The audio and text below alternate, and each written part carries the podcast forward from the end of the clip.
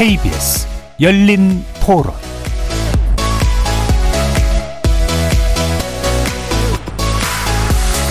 안녕하십니까. KBS 열린 토론 정준희입니다. 여가부 폐지한다는 건 저는 반대죠. 기능이 약화되는 거죠. 아, 힘이 안배가 되겠냐는 얘기예요. 불은 불로서의 성격이 있는 것이지, 뭐 복지부라든가 그 관계부서에서 관장한다는 건데, 그럼 본래 목적과 그 만든 취지에 어긋나는 거죠. 일단 바뀌는 거니까 더 신경 써서 하지 않을까 하는. 생각이 있고 사람들이 찬반이 많으니까 반대 때문에 더 잘하려고 하지 않을까 하는 생각이 여가부 때문에 욕을 먹으면 약간 여자 입장에서도 좀 불편했었거든요. 대통령 공에 걸어놨으니까 어쩔 수 없이 폐지는 하겠는데 이름만 바꾸고 그냥 그대로 하던 일 할 것 같아요. 성평등도 최근에 좀 많이 문제긴 한데 그보다도 더 문제 같은 게 저는 저출산이라 생각을 하거든요. 그 저출산 관련해서 더 대책 같은 걸 많이 마련해줬으면 하는 생각입니다. 여성가족부가 폐지가 되고 이제 부서가 이제 나뉘게 되면 그만큼 업무 간에 유기적으로 이제 업무 분장을 다시 해야 되는 게 필요하다고 보고요. 부서의 이름의 문제라기보단 어떤 일을 하고 어떤 아젠다를 가지고 추진하냐 그게 제일 중요한 게 아닌가 생각이 들어서요. 뭐 모두가 행복한다는 건 되게 이상향이겠지만 적어도 좀 갈등을 줄일 수 있는 방향으로 갔으면 좋겠어요. 거리에서 만나본 시민들의 목소리 들어보셨는데요. 지난 6일 정부는 여성가족부 폐지, 국가보훈처의 부단위 격상, 그리고 재외동포청 신설을 골자로 하는 정부 조직 개편안을 발표했습니다. 이에 따르면 현재 여가부는 폐지하는 대신 청소년 가족, 양성평등, 권익 증진 등의 주요 기능은 보건복지부 안에 인구, 가족, 양성평등본부를 신설해서 전담케 하고 여성 고용 기능은 고용노동부로 이관할 예정인데요. 여성계는 여성 정책이 구심점을 잃고 표류할 것을 우려하고 나섰고 민주당은 여가부의 기능을 바꿔 확대 개편하는 것이 필요하다면서 반대 입장을 표명한 상태입니다. 오늘 KBS 열린 토론에서는 네 분의 전문가 모시고 여성가족부 폐지 및 기능 이관에 연관된 쟁점 살펴보면서 전망과 대책 모색해보는 시간 갖도록 하겠습니다. KBS 열린 토론 지금부터 시작합니다. 살아 있습니다. 토론이 살아 있습니다. 살아있는 토론, KBS 열린 토론. 토론은 라디오가 진짜입니다. 진짜 토론, KBS 열린 토론.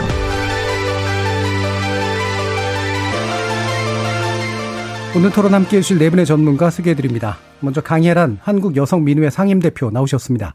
안녕하세요. 김재련 변호사 함께 하셨습니다. 반갑습니다. 국회 여성가족위원회 수석전문위원 역임하셨죠. 차인순 국회의정연수원 겸임교수 자리하셨습니다. 네, 안녕하세요. 그리고 허명 한국여성단체협의회 회장 함께 해주셨습니다. 반갑습니다. 자, 일단 오늘 논의는, 음, 정부 조직 개편안 가운데 이제 여가부에 연관된 내용인데요. 어, 소관 업무 중에 상당 부분을 이제 복지부의 본부를 신설해서 이관시키는 그런 개편안이죠. 현재 안에 대해서 네 분의 간단한 총평 먼저 들어보도록 하겠습니다. 자, 강혜란 대표님. 그 대선 시기부터 이 젠더 이슈가 쟁점이 되면서 여성단체 연합을 중심으로 한 여성단체들은 여성가족부 재편과 관련해 여러 의견들을 사회 각계에 제출해 온 바 있습니다. 어, 제일 중요한 것은 이제 여성가족부가 독립적인 전담부처로서 유지되는 것이었고요. 그 이유는 국무회의 속에서 어떤 다양한 부처, 사실 여성 이슈라는 게, 젠더 이슈라는 게 특정 부처가 일임해서 될 수 있는 사안이 아니기 때문에 다양한 부처와 총괄 조정 기능에 적극적으로 임할 수 있는 국무회의 참여를 기본값으로 하는 그리고 예산 편성과 법률 제정의 권한을 가지는 이러한 어떤 기능들을 가지고 있어야 한다라는 대전제를 말씀드려 왔고요. 또 각 부처의 성평등 정책 담당관을 설치한다든지 이런 어떤 기존의 성평등 정책을 확대 강화하는 것과 관련해서 일관된 주장을 하여 왔습니다. 그런데 이번에 나온 안은 그 본부가 보건복지부 산하로 들어간다는 측면에서 저희가 일관되게 주장해온 국무위원급 어떤 그 권한과 기능이라고 하는 것이 근본적으로 사라지는 또 고용노동부로 그 이 노동과 관련한 정책이 이전되는 방식도 역시 그러하기 때문에 저희는 이번 안은 실질적으로 비속어 국면에서 급조된 안에 불과할 뿐 사실 굉장히 그 부족한 어, 충족하기 어려운 그런 안이라고 생각합니다. 예. 기본적으로 어, 음. 전담해서 조정 역량을 가진 예산 편성과 집행권을 가진 그런 국무회의 아, 참석 정도의 권한이 유지됐어야 되는데 그 부분이 빠졌다는 점에서 상당히 아쉬워하시는 그런 입장이시고요. 자, 김재련 변호사님 어떠신가요? 네, 저는 기본적으로 이번에 정부조직법 그 개정 이유를 보면 부처별로 분산된 정책을 연계해서 사회적 약자 보호를 강화하고 정부 기능의 효율적인 재배치를 하겠다라고 하고 있는데 이 취지 그리고 필요성에는 동감을 하고 있는데요. 구체적인 방법에 있어서 명실상부했던 여성가족부를 폐지하고 복지부 내에 본부를 설치하는 방안으로는 그런 목적을 달성하기는 어렵다라고 생각합니다. 오히려 현재의 여가부를 강화하고 청소년 가족 폭력 피해자뿐만 아니라 아동학대나 직장 내 성희롱, 성차별, 저출산 업무까지 포괄해서 여성가족부가 이관을 받는 형태가 되는 게 마땅하고요.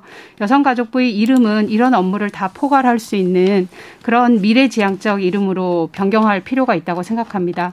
예를 들면 현재의 상황은 신당역 그 스토킹 피해자의 살해 사건도 그렇고 서상 가정폭력 피해자 살해 사건도 그렇고 현재 발생하고 있는 현안들이 굉장히 많이 있는데 여성가족부가 주무부처인 사항들이거든요.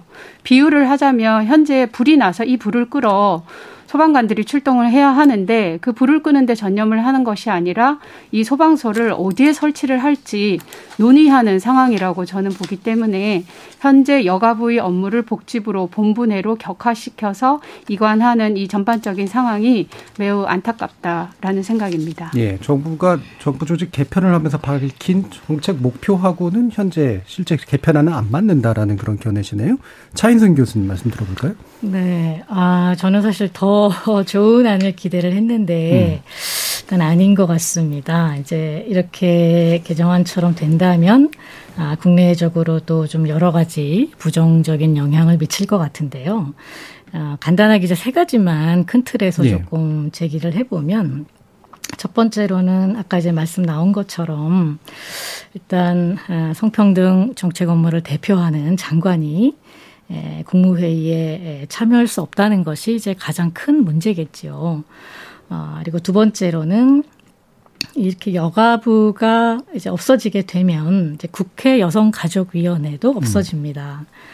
아, 국회가족 여성가족위원회가 성평등과 관련해서는 국민들의 요구를 전달받는 아, 위원회로서 또 위원장급의 이제 큰 통로를 가지고 있었는데 이게 이제 없어지고 음. 어, 보건복지위원 뭐 한두 명 정도로 통로가 매우 좁아지겠죠.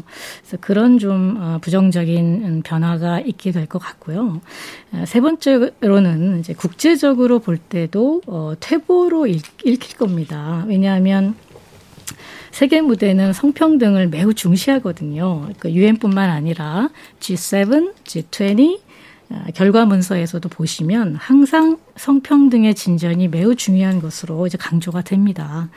아, 근데 이러한 글로벌 상황에서 부처의 폐지안이라고 하는 것은 혹은 입장이라고 하는 것은 아마도 한국의 퇴보로 읽힐 우려가 매우 크다고 보여집니다. 예. 뭐 당장 행정부만의 문제가 아니라 대응하는 입법 차원에서도 상당히 통로가 좁혀지는 문제가 있다는 점, 그리고 국제 기준에도 사실 부합하지 못한다라는 점 지적해 주셨고요.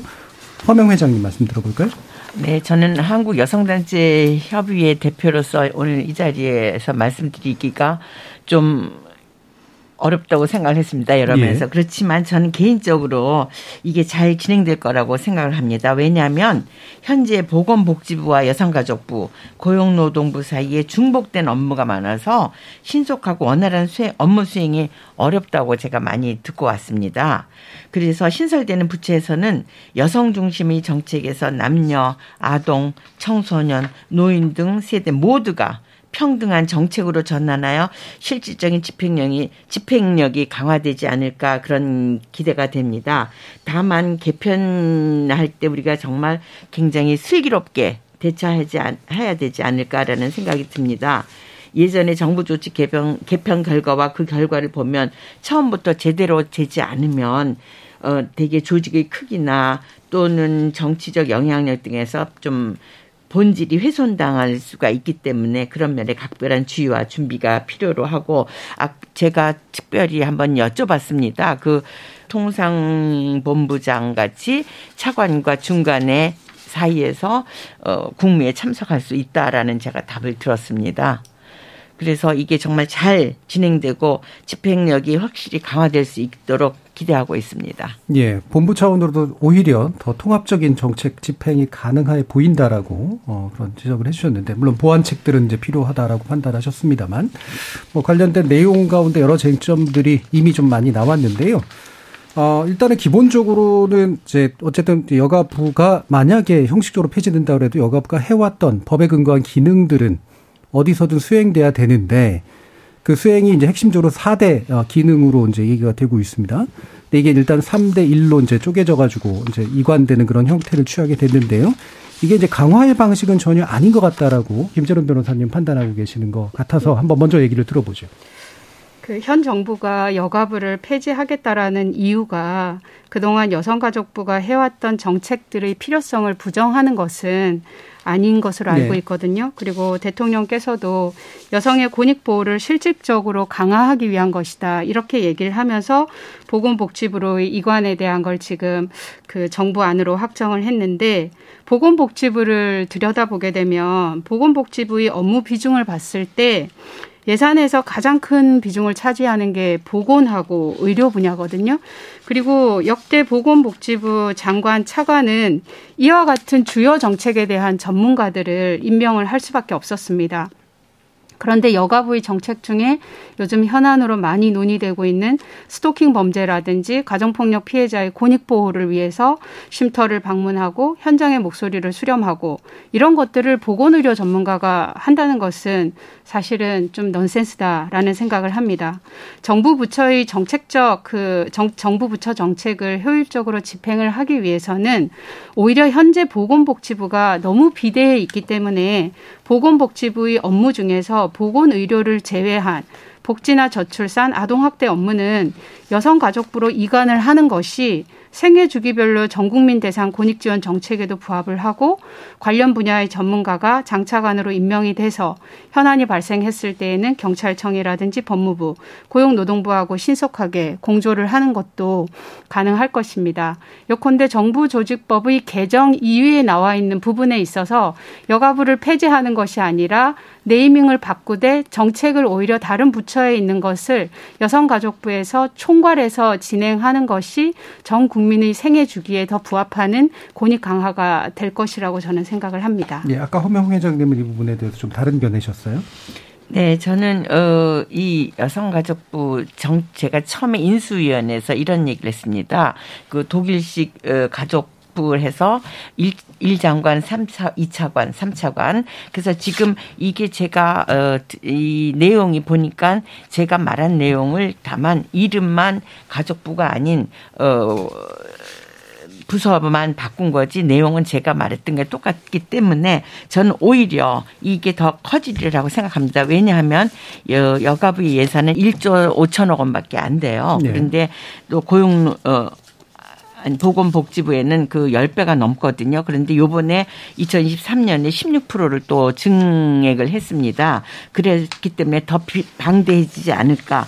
예전에 우리가 할 때 국토, 어, 국토부하고 또 분리됐는데 합쳐졌잖아요. 그러시기 오히려 저는 더 일을 많이 하고 방대해지리라고 생각을 예. 해봅니다. 보건복지부의 예산이 이 본부로 그러면 더 투여가 된다 이런 말씀이시죠? 그렇죠. 네, 음. 그렇게 제가 들었습니다. 아, 그렇게 들으셨다. 네, 저는 네. 지금 허명 예, 회장님의 네, 그 부분에 대해서는 사실 견해를 달리 하는데요.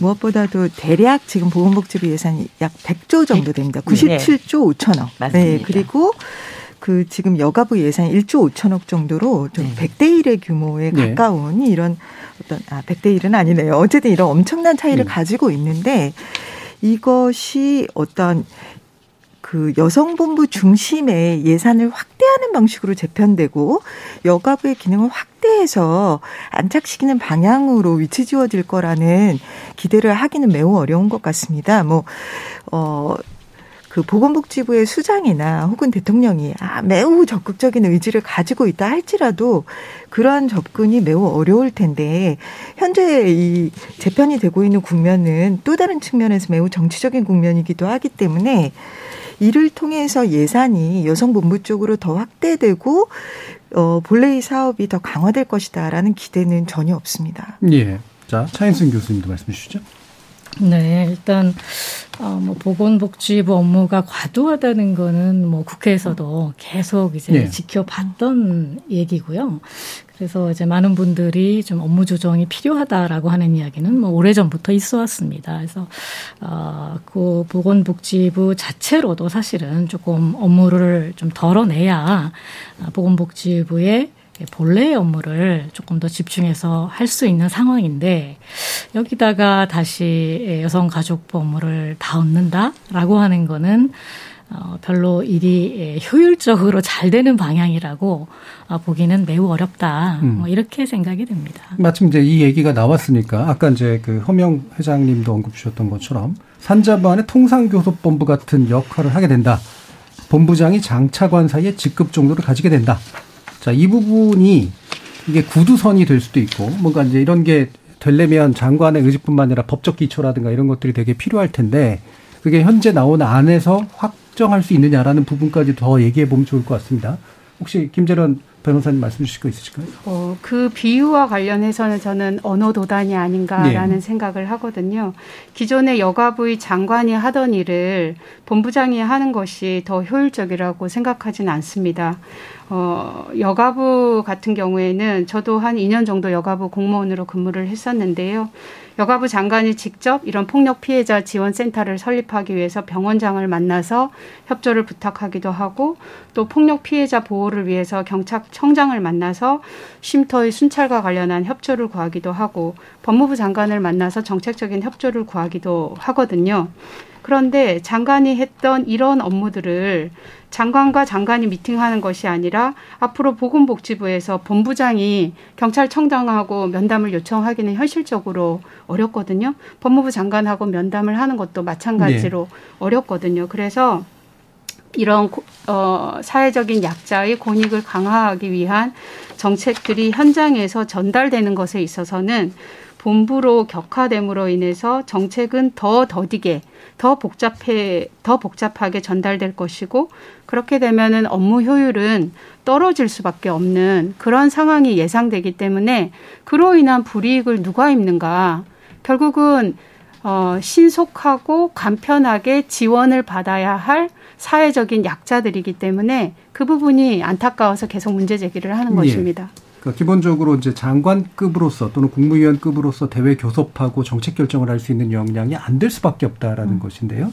허명 회장님. 어, 제가 이걸 직접 제가 사실은 그 외교통상 본부장은 이제 외국하고의 관계이기 때문에 격상해서 나갈 수는 있지만 예. 국내에 있을 땐 이게 그렇지 않을 것 같다고 제가 직접 질문을 했습니다. 음. 장관님께. 그렇기 때문에 저도 이거를 저 김재련 변호사님 같이 생각을 했는데 장관님 말씀이 그건 아닙니다. 이번에는 확실히 그거를 중간이지만 1장관 3차관의 시스템이지만 특히 우리 이, 이 부서에 대한 거는 장관급 이상으로 국무에도 참석하고 직접 할 수 있다.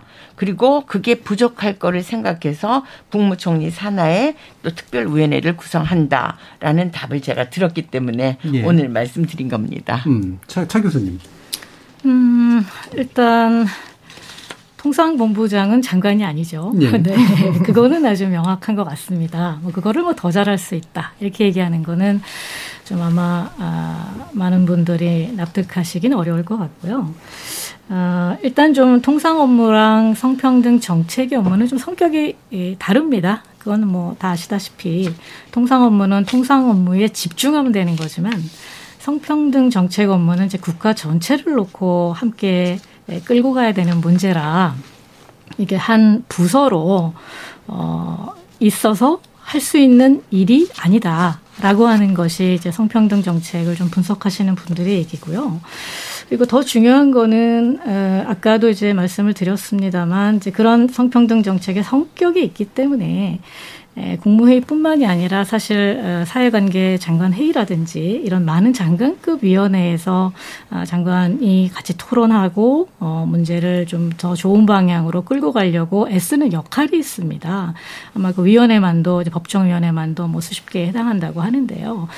거기서 사실은 통상 교섭본부장과 같은 본부장이 장관이 아니기 때문에 들어가서 어떤 역할을 할 수가 없게 되는 거죠. 그러니까 이거는 장관급 이 아닌 것이 갖는 어, 그런 어, 기능의 한계는 조금 명확하지 않나 예, 예. 이렇게 생각합니다. 알겠습니다. 지금 의견의 차이가 어디서 나타나는지는 좀 일단 명확해 보이고요. 어, 그럼 원래 이제 기능별로 좀 쪼개서 좀 논의를 좀 하려고 했는데 그 전에 잠깐이라도 이 여가부 폐지 논의가 사실은 나왔던 게 이제 작년에 연말 그리고 이제 대선 과정에서 공약화되면서 이제 아, 문제가 불거지게 됐는데 그 배경을 보면 이게 참 현재 정부나든가 아니면 윤석열 대통령 후보 시절에 이제 메시지하고 또 지금하고도 비교해보면 정확한 메시지가 뭔지가 잘 안 보이는 부분이 있습니다. 한편에서는 이른바 젠더 갈등에서 남성 쪽이나 이제 일부에서 여가부에 여성자 붙어 있는 것에 대한 굉장한 반발감 그리고 이게 역차별을 불러일으키고 있다. 성인지 교육이라든가 이런 것들 굉장히 잘못하고 있다라고 하는 그런 것 안에서 이제 반응으로 나왔었는데 또 이제 지금 나오고 있는 얘기를 보면 이게 축소하려고 하는 것이 아니라 다만 효율화를 하려고 하는 것이다로 또 약간 또 메시지가 변동이 돼 있기도 해서요. 이와 같은 정치적 맥락, 예, 담론적인 배경이랄까요? 이 부분에 대한 어떤 평가들을 하시는지 한번 한 번씩 또 말씀을 들어보도록 하죠. 강일한 대표님. 일단 그 어, 현 대통령의 대선 캠페인 굉장히 좀 놀라운 것이었는데요. 네. 예를 들어서 구조적 성차별은 존재하지 않는다. 이렇게 단정적으로 음. 말씀하시지 않았었습니까? 실제로 어, 국내 성차별의 구조적 현실을 드러내는 데이터는 차고 넘친다고 저는 생각합니다. 그리고 국제 지표 속에서도 구체적으로 확인되는 어떤 어, 대한민국의 순위라고 하는 것은 뭐 OECD 최하위인 것은 말할 것도 없고 그 외의 지표 속에서도 굉장히 그 우리보다 훨씬 그 어려운 환경에서 꾸려가고 있는 나라들의 여성들의 지위에 비할 바 없고요. 이것을 너무나 잘 알고 계실 텐데요. 실제로 그 대통령도 선거 캠페인 차원에서는 그런 전략을 구사했지만 네. 지지자들을 결집시키기 음. 위해서 대선을 경유하면서 또 외신이나 어떤 외국의 어떤 그 정치인들과 맞다 어, 그 만나면서 그것을 노골적으로 드러내기에는 한계가 있었기 때문에 저는 그것에 대한 공식적 입장이 계속 변화해 왔다고 생각합니다. 네네. 뭐 인수위 이후에는 여가 폐지 안을 사실 그 주요 과제에서 삭제하기도 했었고요. 그리고 그 외에도 굉장히 그 시기 시기별로 다른 말씀을 하시는 어떤 일들이 반복되어 왔죠. 그런데 특징이 하나 있습니다. 어, 선거 시기거나 혹은 지지율이 떨어지는 시기에는 반드시 여가부 폐지 이슈를 네. 어, 힘있게 점화한다라는 점이지요. 그런 음. 점에서 뭐 아시는 바와 같이 최근 20대 남성들의 지지율이 뭐 9% 정도 수준으로 음. 떨어졌다라고 하는 이야기 비속어 국면에서 굉장히 주요하게 부상되었던 그런 정치적 국면에서 저는 여고 폐지에 대한 다시 한번 뭔가 적극적인 메시지가 나오고 있는 것이 아닌가 싶습니다. 그러니까 계속 그 양자 사이에서 왔다 갔다 한다는 말씀이시잖아요. 네네네. 일정한 이제 그 지지세를 결집하기 위한 정치적 담론으로서 네네. 또한 동시에 하지만 현실로 집행할 때는 또 그렇다고 그렇게 배제하는 네네. 쪽으로 하지는 못하니까. 약간 지금도 성평등력제를 네. 강화하고자 하는 방안이다 이렇게 주장하시잖아요. 그렇죠. 메시지가 약간 이제 좀 혼란해 보이는 면들이 분명히 있어 보이는데요. 자, 차인승 교수님 어떠신가요? 네, 저는 어, 일단 이 문제를 에, 정치적으로 봤던 게 에, 조금 어, 여러 가지 면에서 안타까움을 유발하고 현재와 같은 이제 젠더 갈등의 현상들을 좀 그 크게 만들지 않았나 뭐 이런 생각이 드는데요. 어, 여가부 폐지라고 하는 주장 이면에는 사실 어, 일부 청년 남성들이 어, 남성으로서 차별을 받고 있다라고 음. 하는 좀 강한 메시지가 들어 있습니다. 이제 그렇다면 사실 이제 정부나 정치권이 이 내용들을 좀 철저하게 분석을 해서 어, 우리가 어떤 정책을 어떤 방향으로 어떻게 수정하면 좋을지에 대해서 조금 더 논의를 진전시켰어야 되는데 아, 그러한 과정은 없이 물론 이제 불러서 얘기를 경청하기는 했죠. 하지만 경청으로 끝났습니다. 연구 보고서나 여론조사도 많았는데요. 어, 또 학계에서의 논문도 있었고요. 근데 그 부분에 대해서 이것을 정책적으로 한 단계도 끌고 가려고 하는 노력은 아, 거의 없었습니다. 없었고 오히려 이런 남성들이 차별받는다. 라고 하는 부분들을 구체적으로 정책적으로 들여다보기보다는 이것을 어, 선거를 앞두고 그대로 어, 폐지 공약으로 직진한 것이 저는 가장 큰 좀 과정상의 예, 아쉬움이자 좀 답답함으로 느꼈었습니다. 음, 예. 이제 방금 두 분 말씀 들었으니까 다른 두 분 말씀도 들을 텐데요. 좀 더 약간 날카롭게 만들어 보면 어, 결국은 이제 지, 핵심 지지층의 불만을 무시할 수 없는 것이 이번 개편의 동력이었냐, 아니면 현재 겉으로 내놓은 것처럼 어, 정책 효율화를 위해서 중요하다라고 핵심적이라고 판단했기 때문이냐에 대한 견해까지 한번 여쭙으면 좋겠네요. 허명 회장님 어떻습니까? 어, 저는 어, 사실은 처음에 여성가족부 폐지를 반대한 사람입니다. 예. 그랬는데 이제 제가 어, 인수위원회에서 여성가족부를 이런 식으로 바꿨으면 좋겠다. 또 지금 젠더 갈등으로 인해서 여성이란 단어를 꼭 필요할 걸 하느냐 그걸 안 해도 된다 하는 의미에서 저는 가족부라는 걸 굉장히 지향을 했습니다. 지향을 했습니다. 그랬는데 이제 내용을 보니까 아, 반드시 그게 아니고 말 여론도 이번 여가부 폐지 기능유관의 일부 근거가 되긴 했지만 그것만이 다는 아니라고 제 생각을 합니다. 우선 그동안의 노력으로 일부 부족한 면도 있지만 많은 부분에서 성평등 기반이 마련됐다고 저는 생각을 하고 이러한 기반 위에 새로운 도약이 필요해서 하지 않았나 하는 생각도 하게 되었습니다. 또 시대가 변하면서 기존의 여성 일변들의 정책을 넘어서 양성평등과 젠더 특성에 맞는 보다 건설적인 대한 모색이 필요한 시기가 되었기 때문에 이런 얘기가 대두되지 않았나 이렇게 생각을 합니다. 네, 그러니까 불만의 일조항을 기초로 둔건 맞긴 하지만 네. 이게 좀 미래지향적으로 이미 바뀔 때가 됐기 때문에 바꾼 거라고 수용하시게 됐다라는 네, 말씀이시네요. 네, 네. 김재련 변호사님. 저는 이런 여가부가 무용하고 불필요하다라고 음. 주장하는 분들이 있는데 어, 안타깝게 생각하고 그분들이 여가부의 정책에 대해서 일정 정도는 오해를 하고 계신데 그분들의 오해는 그분들이 잘못이 아니라 여성가족부의 정책적인 전략 면에서의 실패 때문이라고 네. 생각하거든요. 어, 여성가족부는 여성만을 위한 정책이 아니라 가족, 청소년, 폭력의 피해자 전반에 대한 정책을 어, 집행하는 중앙부처인데 어, 그런 권익 보호를 위해서는 여성 남성이 함께 협력을 해야 함에도 불구하고 일부 그 남성을 적대시하는 그런 분위기에 적극적으로 대처하지 못한 부분들 이런 것들이 저는 어 여성가족부 무용론에 불을 지핀 측면이 있다라고 생각을 하고요. 어 여가부가 여성을 특별히 배려하고 그것이 역차별이다라고 주장을 하는데 솔직히 여성가족부가 여성에게 과한 배려를 하고 있다라는 주장은 어, 동의하기가 어렵습니다. 맞벌이 부부가 굉장히 많이 있는데요. 어, 이 맞벌이 부부들이 결혼을 하고 임신, 출산, 육아를 하는 과정에 육아 문제로 인해서 경력이 단절되는 비율을 보면 여성이 상대적으로 훨씬 높습니다. 이게 이것이 무슨 정책적으로 여성에 대한 배려라고 볼 수 있겠습니까? 그리고 폭력의 피해자를 보게 되면 여가부는 성별과, 성별과 무관하게 피해자를 지원하고 있지만 실제 통계를 보면 여성이 피해자인 비율이 확연히 높거든요. 일상 속 폭력에서 여성이 훨씬 취약하다라는 걸 보여주는 거거든요. 여가부의 역할은 여성에게 더 배려를 해주는 것이 아니라 동등한 사회 활동, 경제 활동을 하는 것에 있어서 제약이 되는 부분을 정부 부처가 적극적으로 어, 제거해다 제거하라는 그런 임무였는데 그것을 수행함에 있어서 함께 가야 할 어, 다양한 성별의 사람들을 끌어안았지 못했기 때문에 여가부 무용론이 대두한 것이지 실질적으로 여가부의 정책은 우리 국민 모두를 위해서 반드시 필요한 정책이다라고 생각합니다. 예. 자, 네 분의 그 정치적 배경에 관련된 판단들 한번 좀 들어봤고요.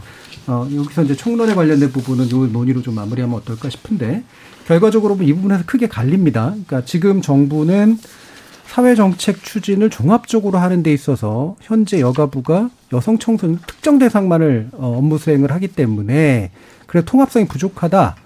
그리고 이게 부처 간에 이미 또 여러 개 여성 관련 정책이나 가족 관련 정책들이 기능들이 들어가 있기 때문에 비효율이 초래된다라고 하는 어, 어떤 이유를 내세웠단 말이죠. 근데 정확히 비판의 이유도 비슷하거든요.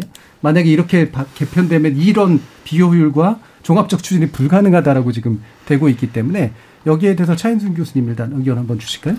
네, 음, 2010년에 청소년 정책이 여성가족부로 왔을 때, 그때 사실 에, 아동 청소년 정책이 이제 같이 와야 된다라고 많은 분들이 에, 토론을 했고 논의를 했고 그게 바람직하다라고 생각을 했었는데 그때 에, 부처 이기주의 때문에 이게 아동과 청소년 정책을 인위적으로 갈라놨습니다. 그래서 아동과 청소년 정책이 함께하는 것은 매우 중요합니다. 음. 왜냐하면 아동 학대 문제와 가정 폭력의 문제를 연결해서 생각해야 되기 때문에 예, 그 부분은 매우 이제 맞는 얘기인데 중요한 거는 이제 그 부분이 정말 잘 되려면 어, 어디서 해야 되느냐.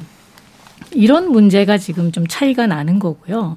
그러니까 효율성 부분이 아까도 어, 말씀드린 것처럼 이게 큰 부서의 뭐 본부장급으로 한 부서에서 이것이 더 잘 될 것이냐 아니면 어, 여성가족부를 좀 새롭게 재구성을 해서 정말 효율적인 방식으로 그리고 정말 핵심적인 정책들을 하는 부처를 만들면서 이것을 효율성을 높일 거냐 뭐 이런 에, 방식과 관점의 차이가 아닌가 뭐 이렇게 생각을 합니다. 예.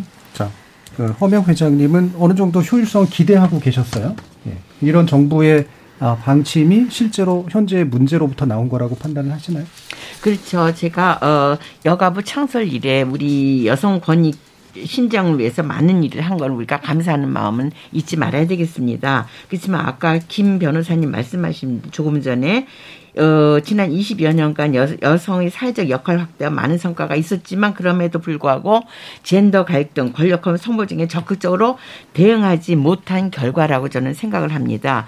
그렇기 때문에 지금 말씀하신 아동 청소년 또 여성 남성을 다 갈라서 부서를 바꾸어서 일하다 보니까 이게 어, 일관성이 없어졌어요. 그래서 이거를 한데 모아서 이거를 하겠다는 새로운 정책이기 때문에 한번 저는 기대하는 의미에서 새로운 거를 해본다는 의미에서 좀 지켜봐 줬으면 하는 생각입니다. 그럼 현재 인구가족 양성평등본부 안에 여가부의 기존 기능을 일부만 가져가면 사실 강화되는 건 아니잖아요. 아니요. 다 가져간다고 그랬어요. 아동, 청소년, 남녀, 노인, 가족 모두를 가져간다 그랬습니다. 다만 근로 여성에 대한 것만 예, 예. 보건 뭐 고용노동부 고용노동부로 하고 나머지는 다 어, 가져가기 때문에 저는 오히려 더 이게 방대해지고 커지고 더 효율적이라고 생각을 음, 합니다. 그대로 가져가면 방대해지진 않을 것 같아요. 아니요. 지금은 이제 아동 청소년 음. 또 어, 이게 다 분리돼 있어요. 예를 들면 어, 보건복지부로 가 있고 하나는 여성가족부로 가 있고 이게 분리돼 있는 거를 다 모아서 가져간다고 예, 했습니다. 그러니까 보건복지부 안에 것도 원래 있던 것도 빼고 합해서, 빼고 합해서 다 같이 하나로. 예. 자, 김재로 변호사님 어떠세요? 근데 그 전 국민의 생애에 있어서 권익을 강화하는 그런 정책을 어, 체계적으로 하는 것은 굉장히 중요하거든요. 예. 그렇다라고 했을 때 그런 정책을 보건복지부 안으로 넣는 것이 적절한가? 저는 전혀 그렇지 않다고 생각합니다. 같은 것은 각해, 다른 것은 다르게 처리를 해야 되는 것이고요. 보건 의료를 주된 정책적인 업무로 하는 보건복지부에서 폭력의 피해자를 지원하는 일을 같이 한다라는 것은 이질적이거든요. 이질적인 업무를 하나의 부처에서 처리하는 것은 매우 비효율적입니다. 비유를 하면 이거는 갈비집에서 생선회 파는 거하고 똑같거든요. 갈비집에서는 갈비만 팔고 생선회는 신선한 생선회를 파는 전문 가게에서 하는 게 맞아요.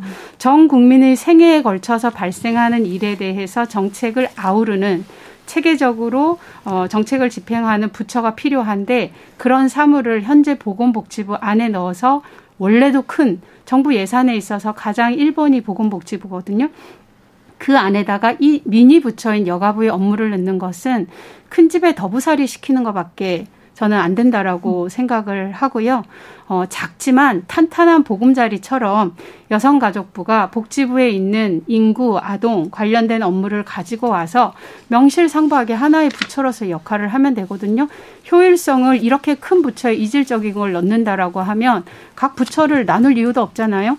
뭐 법무부고 경찰청이고 다 합쳐도 되는 거 아닌가요? 그렇게 따지면 근데 그건 이질적이기 때문에 나누어 두는 거고 그 목적은 효율적으로 국민을 보호하기 위한 거기 때문에 이번에 이런 것들을 아울러서 체계화시키는 건 좋으나 복지부 안에다가 이거를 갖다가 넣는 것은 매우 비효율적입니다. 예. 음. 그럼 강인한 대표님 말씀까지 들어보죠. 그러니까 그동안 여가부의 역할은 각 부처의 사업 속에서 젠더 관점의 개입이 필요한 내용들을 작은 부처이지만 그 안에서 적극적으로 고민하고 어, 아이디어를 생산해서 소통하고 활용할 수 있도록 연결하는 업무 이것이 굉장히 주요하게 작용해 왔다고 생각합니다. 그런데 지금 나오고 있는 어, 안은 실질적으로 그런 기능을 하는 데 있어서 취약한 안. 아까 어, 모두에 말씀드렸던 것처럼 국무위원급 조정 기능이 배제되는 이런 안이기 때문에 어, 기존의 어떤 그런 역할들을 수행하는 데 매우 많은 한계들 아니 거의 거의 불가능에 가까운 어떤 상황들에 이르게 될 거라고 생각하고요. 무엇보다도 가족 정책에 개입하는 방식도 저는 관점이 중요하다고 생각합니다. 그러니까 생애 중에 생애 주기, 생애 주기라고 말씀하시지만 이것을 기존에 태어나서 아이 낳고 아이를 키우고 노년이 되는 이러한 어떤 정상가족 그, 이 어떤 흐름 속에서 이해하고 있는 세대와 지금과 같이 굉장히 빠르게 변화하는 다양한 가족이 출현하는 그래서 심지어 작년에 행안부 그 통계로는 1인 가구가 40%를 넘어가는 이런 정도의 빠르게 변화하는 어떤 인구 구조 속에서 어떤 것을 생애 주기로 이해하고 개입할 것인가와 같은 가족 정책도 저는 명확한 관점 이라고 하는 것이 대비될 수밖에 없는 그런 측면이 있다고 생각하는데요. 현재 어떤 여가부가 배제된 그리고 그런 성평등 정책에 대한 적극적인 고민이 어, 실효성 있게 작동하기 어려운 상황에서 보건복지부와의 어떤 결합이라고 하는 것은 사실 공룡에게 그냥 수렴되어 버리는 결과에 불과할 거라고 생각합니다. 예. 음, 일정 부분은 또 이제 계속 지속적으로 반복되게 지적되는 그런 부분도 있고 해서요. 그러면 아, 총론 일부 마치기 전에 한 30초 정도 에서 1분 뭐 길게 되더라도 짧게 일단은 이제 왜 이게 독립부처가 아니기 때문에 생기는 근본적인 한계가 있긴 있지 않습니까? 예산 편성권이나 집행권에 관련된 문제, 그다음에 여타 부처와의 조율 문제 이런 것들은 일단 당연하게 나오는 한계인 것 같고요. 어, 그걸 약간 좁혀서 현재 나름대로 통합하고 조율, 어, 통합하고 효율화하겠다라고 어쨌든 정부가 밝힌 거기 때문에 예산과 정책 기능과 어, 이런 측면에서 확장이 분명히 이루어지고 통합적으로 뭔가가 되기는 되는 건지 그렇지 않은지에 대한 짧은 판단들 한번 부탁드려 봅니다. 강일한 대표님 어떻게 보세요? 어, 확장이 된다고 그, 어, 이해할 만한 음. 어떤 근거도 저는 제시되지 않았다고 생각하고요. 아까 통상교섭본부의 네. 예시처럼 그럴 수 있다는 그냥 막연한 기대일 뿐 음. 그것에 대한 구조적 대안을 내놓지도 않고 있고 그것에 대한 어떤 예산 변경이나 그다음 장관급 어떤 역할에 대한 구체적인 어떤 법제안 이런 것들이 제시되지 않은 상태에서 어, 어떻게 그것을 신뢰할 수 있을까요? 예, 예. 자, 통합성과 정책 내지 예산의 확장 측면에 대한 판단. 예. 음, 네, 저희가 이제 본 지켜보는 관례를 보면 음. 아마 이제 이관하고 나서는 뭐 잠깐 예산을 올려줄 수도 있습니다. 음. 이제 그렇지만 사실 어, 예산의 증액이나 신규 어, 예산 사업을 설치하는 것은 최종적으로는 장관급의 노력이 예. 필요한 네. 사안입니다. 그렇기 때문에 어, 향후는 굉장히 약해질 것이다.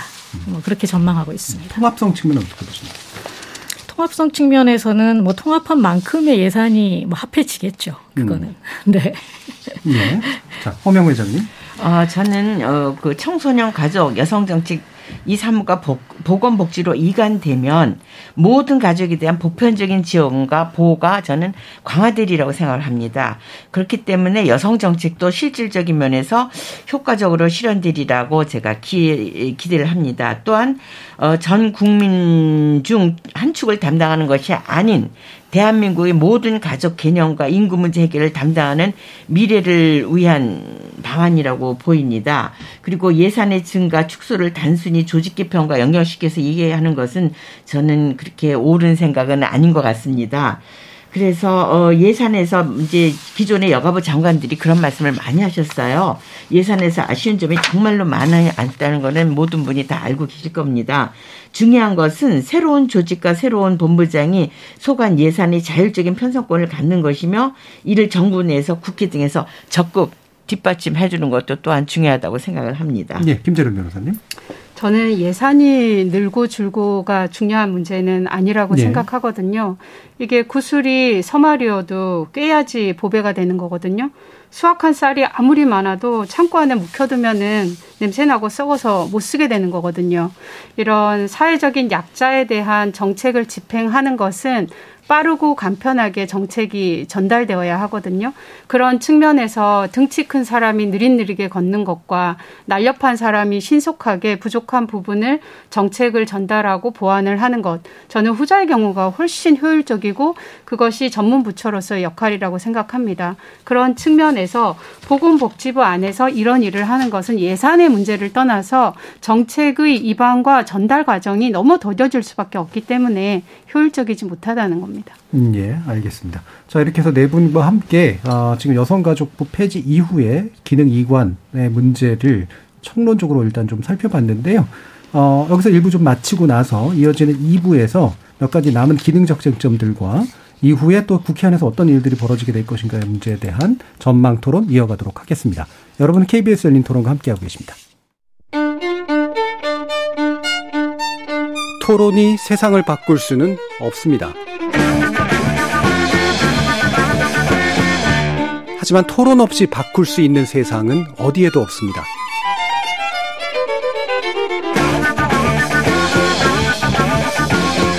세상의 선한 변화를 갈망하는 당신. 정답이 아니라 질문의 힘을 믿는 당신. 우리 KBS 열린 토론에서 만납시다.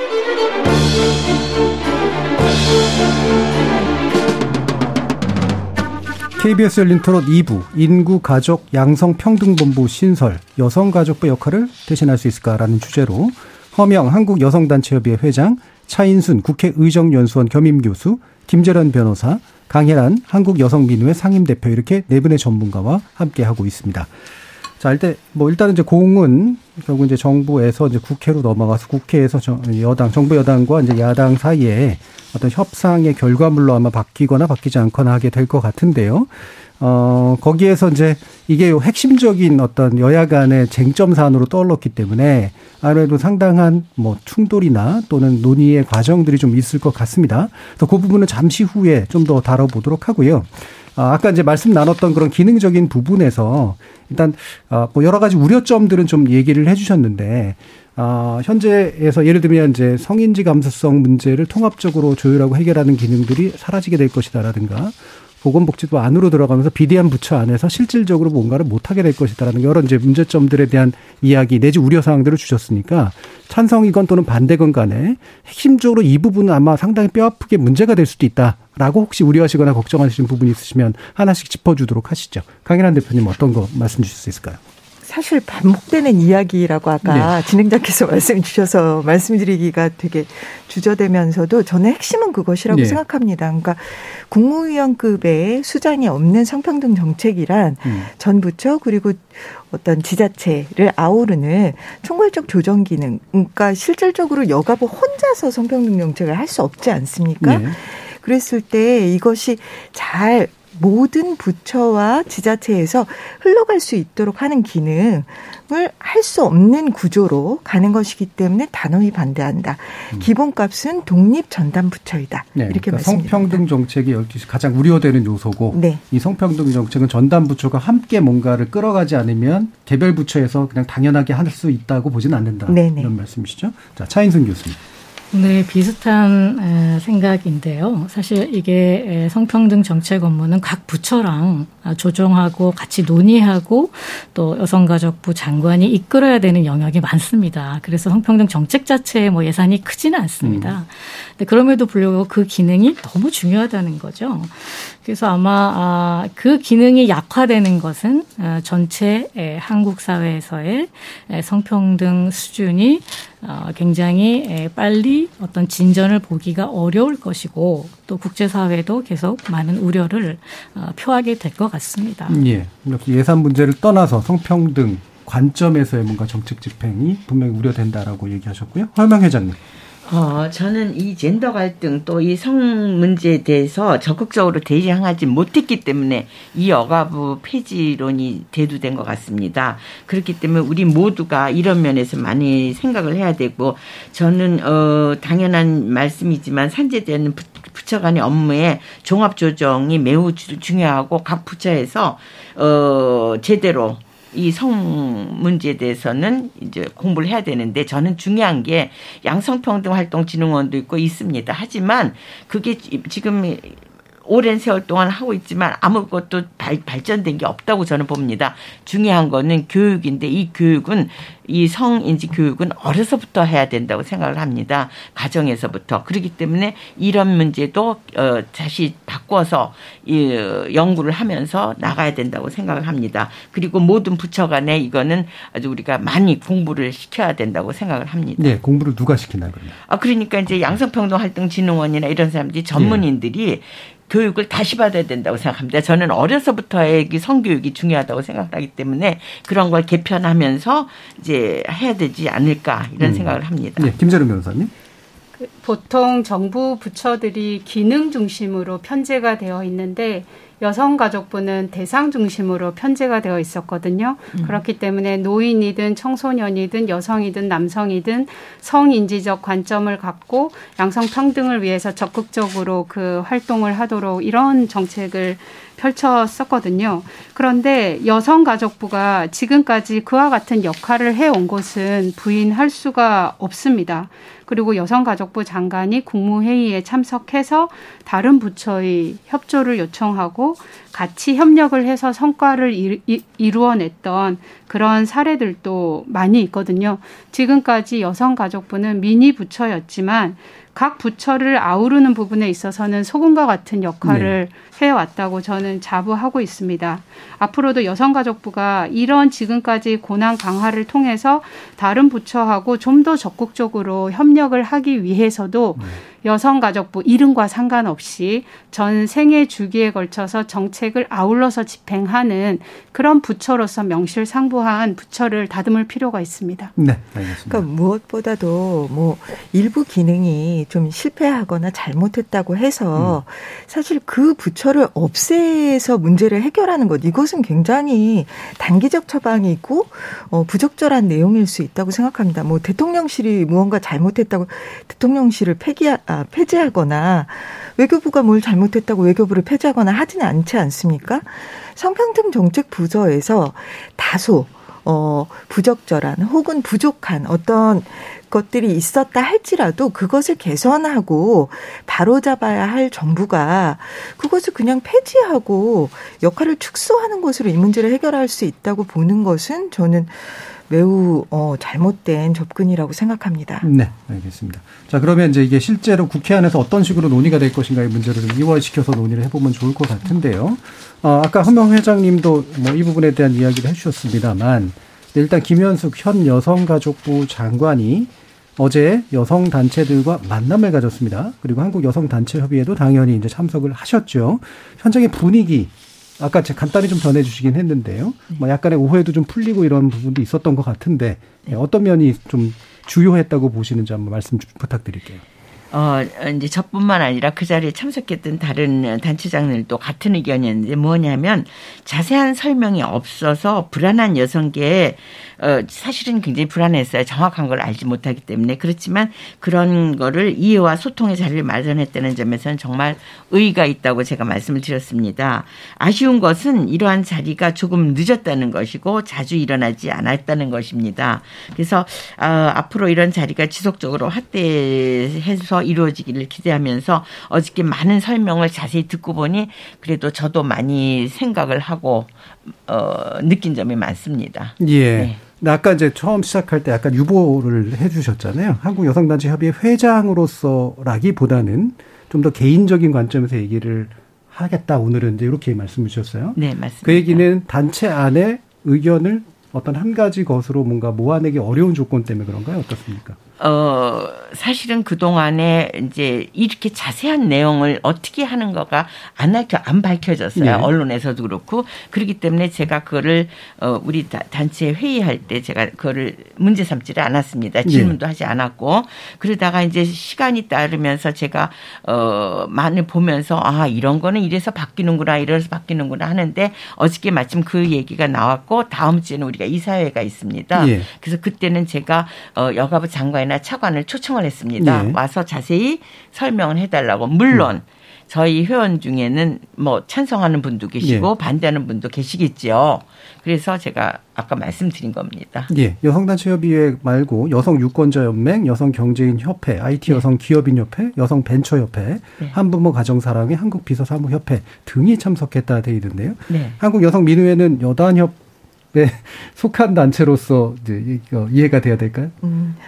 일단 인수위 당시부터 저희도 네. 항상 그 어떤 성평등 정책과 관련해서 논의를 하는 자리에 초청을 받았었는데요. 네. 유독 이번 10일 간담회에는 어, 초청받지 못했습니다. 음. 근데 이 10일 어떤 간담회 자체가 절차적으로 그 의견 수렴을 충실히 하였는가에 대한 문제와 또 행안부나 그다음에 그 보건복지부, 고용노동부와의 협의 과정이 제대로 음. 진행되었느냐와 관련한 여론들이 들끓으면서 급조되는 측면이 있었고 그 측면에서 그래서 좀 의견을 달리하고 비판적인 단체들은 초청하지 않는 그럼에도 불구하고 언론에서는 네. 또그 긍정적인 입장을 가지고 있었던 단체장들의 의견을 계속해서 또 다시 유통시키는 방식으로 네. 보도 자료를 받아 적고 있는 것으로 알고 있고요. 그런 측면에서 저는 어좀 어, 정말 진정한 의미의 소통 의지 그리고 성평등 정책을 강화하고자 하는 의지가 맞는지를 음. 질문할 수밖에 없는 상황입니다. 네, 알겠습니다. 여성단체에 연관된 내용들 뭐 더 깊이 들어가서 얘기하지는 않겠습니다. 앞으로도 계속해서 뭔가 나올 거라고 보고요. 어, 현재 민주당 안을 보면 어, 일단은 반대입니다. 반대는 폐지를 반대한다는 거죠. 그리고 이왕이면 뭐 이름을 바꿀 수는 있으나 그 기능은 더 확장해서 정책을 수립하고 집행하도록 하는 게 좋다라는 쪽으로 이제 아래 다른 안을 좀 내고 있는 그런 상태인데요. 이걸 정부가 받을 수 있을지 또는 어떤 협상이 가능할지 모르겠습니다만 일단 김재련 변호사님은 어떤 견해신가요? 저는 기본적으로 뭐 정부가 추진하는 일이라고 해서 다 완벽한 것은 아니라고 생각하거든요. 네. 그래서 이런 문제로 인해서 사회적인 갈등 비용을 최소화하기 위해서는 정부가 어떤 정책을 크게 변경하거나 할 때에는 신중함과 유연함을 함께 가져야 된다라고 생각합니다. 음. 여가부를 폐지해야 한다라는 주장이 나올 정도로 실책을 한 부분이 있다면 누가 왜 그런 주장을 하는지 그 주장이 일리 있는지를 듣고 반대하는 사람들하고도 적극적으로 토론을 하는 것이 필요하다라고 생각하거든요. 예. 그러나 그 과정에 현장 전문가들이 제시하는 우려가 합리적인 이유가 있다라고 하면 정책이라고 하는 것은 정부 자체를 위한 것이 아니라 음. 국민을 위한 것이기 때문에 유연하게 궤도 수정을 해야 한다고 생각하거든요. 예. 여가부 장관님께서 결론을 정해놓고 듣는 것이 아니었다라고 하면 다양한 각계 각층 현장에 계신 분들의 의견을 듣고 정부 조직법이 국회에서 논의되는 과정에 적극적으로 반영이 돼서 보완할 부분은 보완이 되는 것이 필요하다고 생각합니다. 예. 그러니까 일반적으로 정부 조직법 개편은 이제 대통령 인수위 시절에 그 안이 나와서 초기에 이제 딱 협상해서 사실 대통령의 주도로 새 정부의 주도로 뭔가가 이루어지는데 이번은 또 그렇지 않았고요. 지난번 문재인 정부 때는 정치 개편이 없었으니까 이 중간에서 이제 결국 국회 역할이 훨씬 더 중요해질 수밖에 없는 측면이 있는데 차인순 교수님은 이 부분 어떤 민주당 아니나 이런 것에 대해서 어떤 입장 가지고 계시나요? 음, 일단 그러니까 저희는 이제 정부 조직 헌법을 통해서 정부 조직을 바꾸는 나라죠. 예. 뭐 독일이나 이제 다른 나라들 같은 경우에는 예, 행정부가 법령으로 바꾸기도 합니다. 음. 이제 그럴 경우에는 사실은 뭐 국회가 의견을 제시할 그 상황은 아니겠습니다만 그렇죠. 저희 같은 경우에는 이제 국회에서 이 문제를 다루게 되어 있기 때문에 아, 국회에서 어, 굉장히 에, 심도 있는 다양한 논의가 있었으면 좋겠다 뭐 음. 이런 생각이 드는데요. 아, 과거에 뭐 유사한 사례가 있었죠. 에, 그때 에, 회의록을 이렇게 제가 아, 직접 뒤져서 이제 읽어봤더니 에, 너무나 안타깝게도 어, 행안위에서 어, 의원들이 의견들을 뭐 한 번씩 말씀은 하셨으나 예. 실제로 조율 과정은 최종적인 조율 과정은 아마 뭐 6인회 뭐 이런 거를 이제 아마 각 당의 지도부급이겠죠. 만나셔서 거기서 이렇게 결정을 하신 걸로 어, 기록이 나오더라고요. 음. 그래서 그 결정 이후에 행안위 몇몇 의원들이 너무나 그 과정을 아쉬워하는 거를 제가 기록으로 볼 수 있었습니다. 음. 아, 저는 그런 과정이 이번에 되풀이 되지 않았으면 좋겠다 이런 생각 이 들고 어, 상임위에서 충분히 찬반 의견을 다 들어가면서 더 좋은 안을 만들어내시는 게 뭐 국회 정상화 과정하고도 일치하는 게 아닌가 이렇게 생각합니다. 음, 예. 이게 뭐 사실 또 특히 이제 초기에 집권하게 되면 정책 타협의 형태로 이제 보통 딜이 이루어지는 경우들이 많은데 이번에도 혹시 그렇게 될지 어, 지켜봐야 될 것 같은데 관련해서 연관해서 이제 계속 논의를 해주시면서 어, 독일식 모형에 대한 이야기들도 많이 합니다. 독일식 모형은 이제 연방 가족 노인 여성 청소년부로 해서 쭉 통합해가지고 굉장히 큰 이제 부처로서 예산 규모도 꽤 크고 상당히 통합적인 그런 아마 접근법을 취하는 것 같은데요.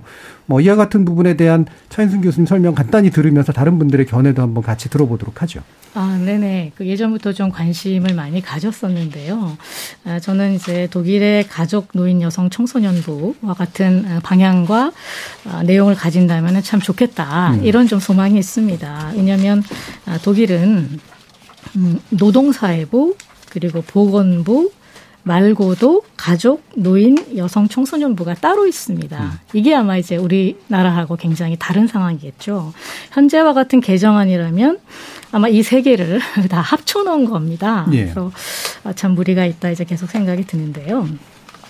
이제 이 독일에서는 이제 가족, 노인, 여성, 청소년부를 어, 지속적으로 점진적으로 어, 발전시켜 왔죠. 바로 이제 그 정책 요구를 하나하나 이제 부처 안에 담아가면서요. 뭐 그런 그 조금 어, 어, 정확하고 치밀한 과정이 우리한테는 좀 필요한 게 아닌가 이렇게 생각이 들고요.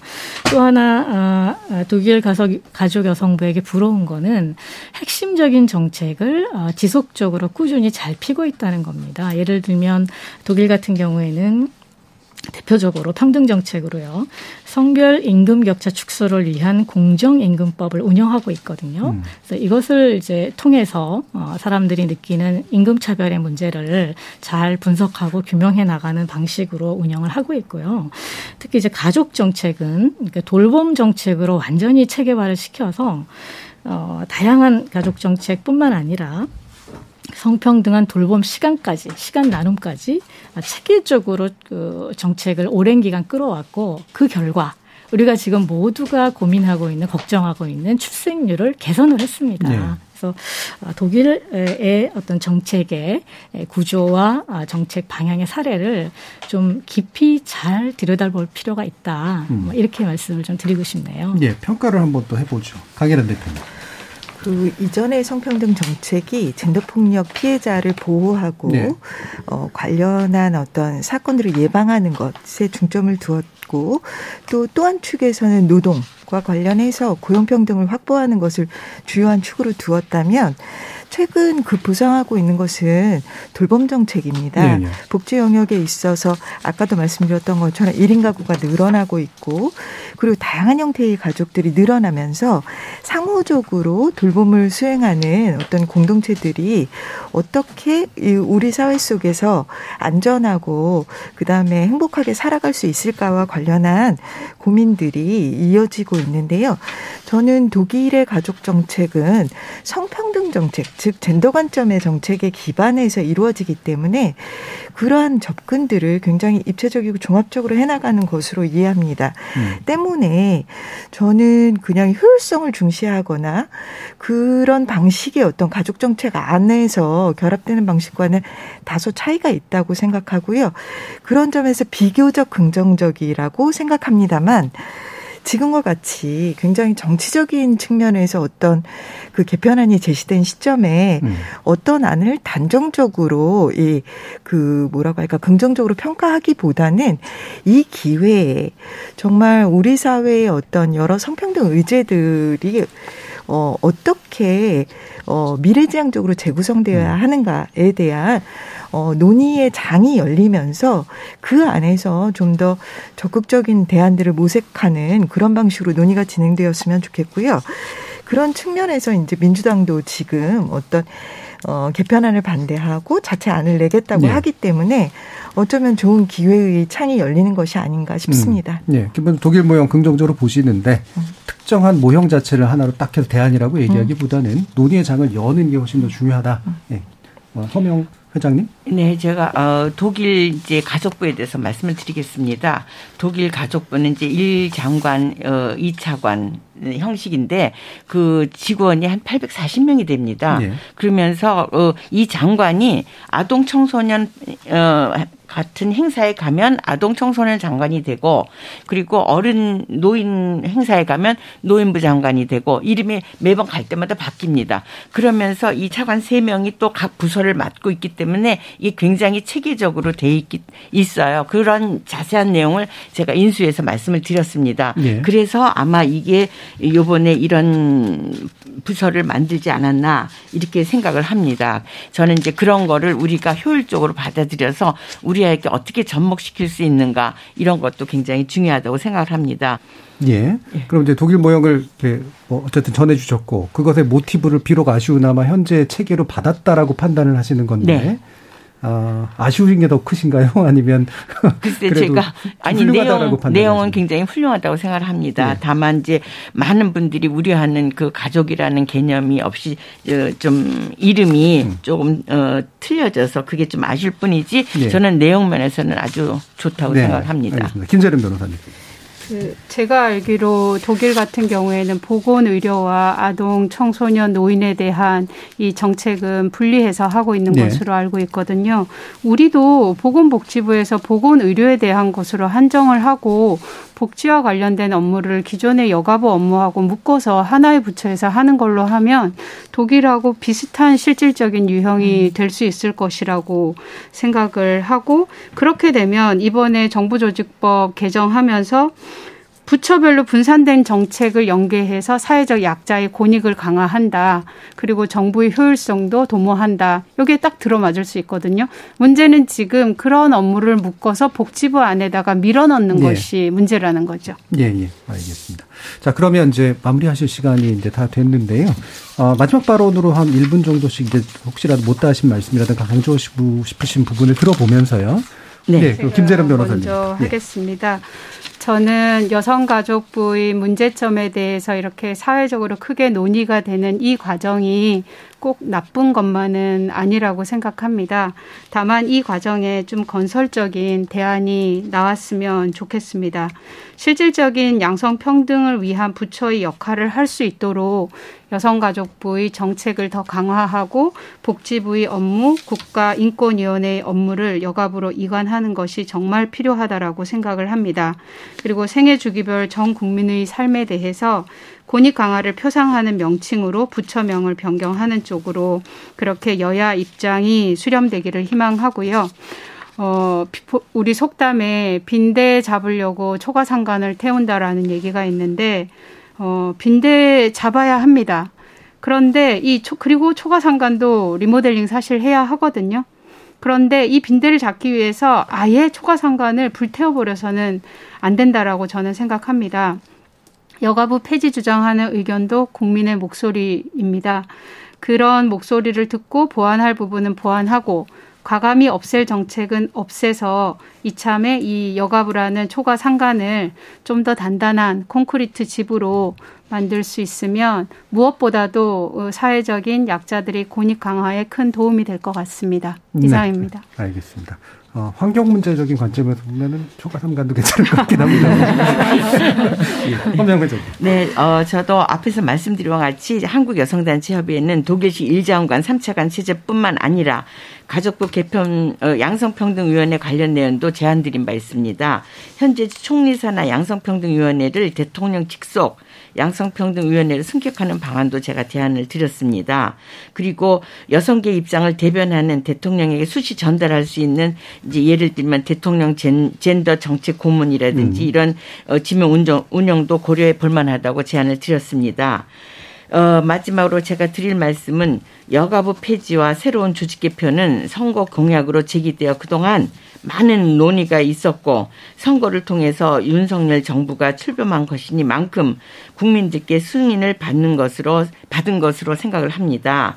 따라서 아, 어, 김 변호사님 말씀하셨듯이 새로운 정책을 갖고 있는 것도 바꾸는 것도 나쁘지 않다는 생각에서 소모적인 논쟁보다는 이미 결정됐으니까 좀 지원과 참여, 협의와 감시를 통해서 더 좋은 방향으로 잘 발전할수록 발전할 수 있도록 우리가 하는 것도 우리의 책무가 아닌지 그렇게 예. 생각을 합니다. 알겠습니다. 자, 차인승 교수님 말씀 들어보겠습니다. 네, 2015년 7월부터 양성평등 기본법이 운영이 됐는데요.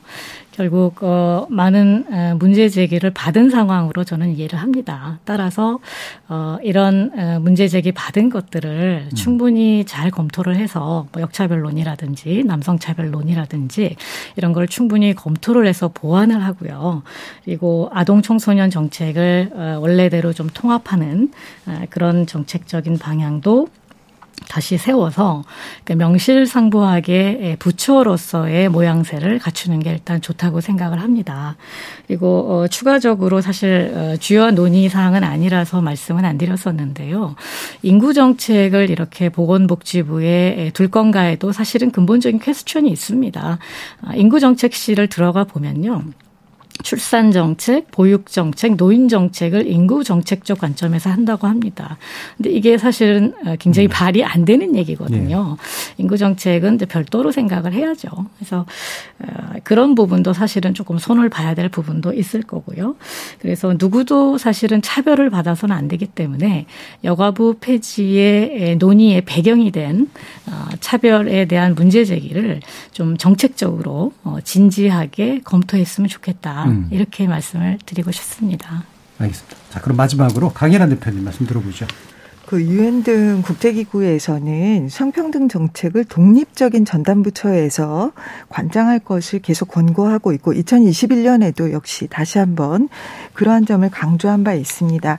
한국 사회는 어, 선진국 대열에 들어섰다고 하고 세계 10위권이라는 얘기를 목소리 높여 하고 있지만 성격차 지수는 156개국 중에 102위, 임금 격차는 OECD 안에서 지금 10년째 37위. 꼴찌를 하고 있고요. 여성 임원 비율 29개국 중 29위.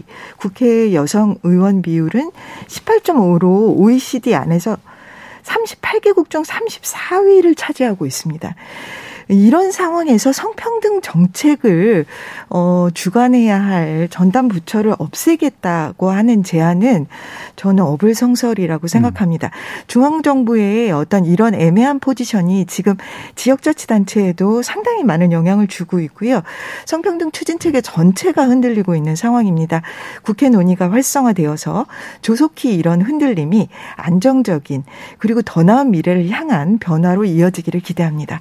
네, 알겠습니다. 자, KBS 열린 토론. 어, 오늘 순서는 이것으로 모두 마무리할까 하는데요. 강일한 한국여성민회 산임 대표, 김재련 변호사, 차인순 국회의정연수원 겸임 교수, 허명 한국여성단체협의회 회장 네 분 모두 수고하셨습니다. 감사합니다. 성평등 기조는 모든 정부 부처에서 지향되고 집행되어야겠죠. 다만 그것을 전담하고 이끌 독립부처가 언제나 혹은 언제까지 필요한가는 논의의 대상이 될 수 있습니다. 문제는 그 논의가 관련 정책의 강화와 확장을 전제하기보다 축소와 이관을 중심으로 협소화되는 경향이 있다는 거죠. 그러다 보니 정부 조직 개편 자체도 논의가 좁아져 버렸는데요.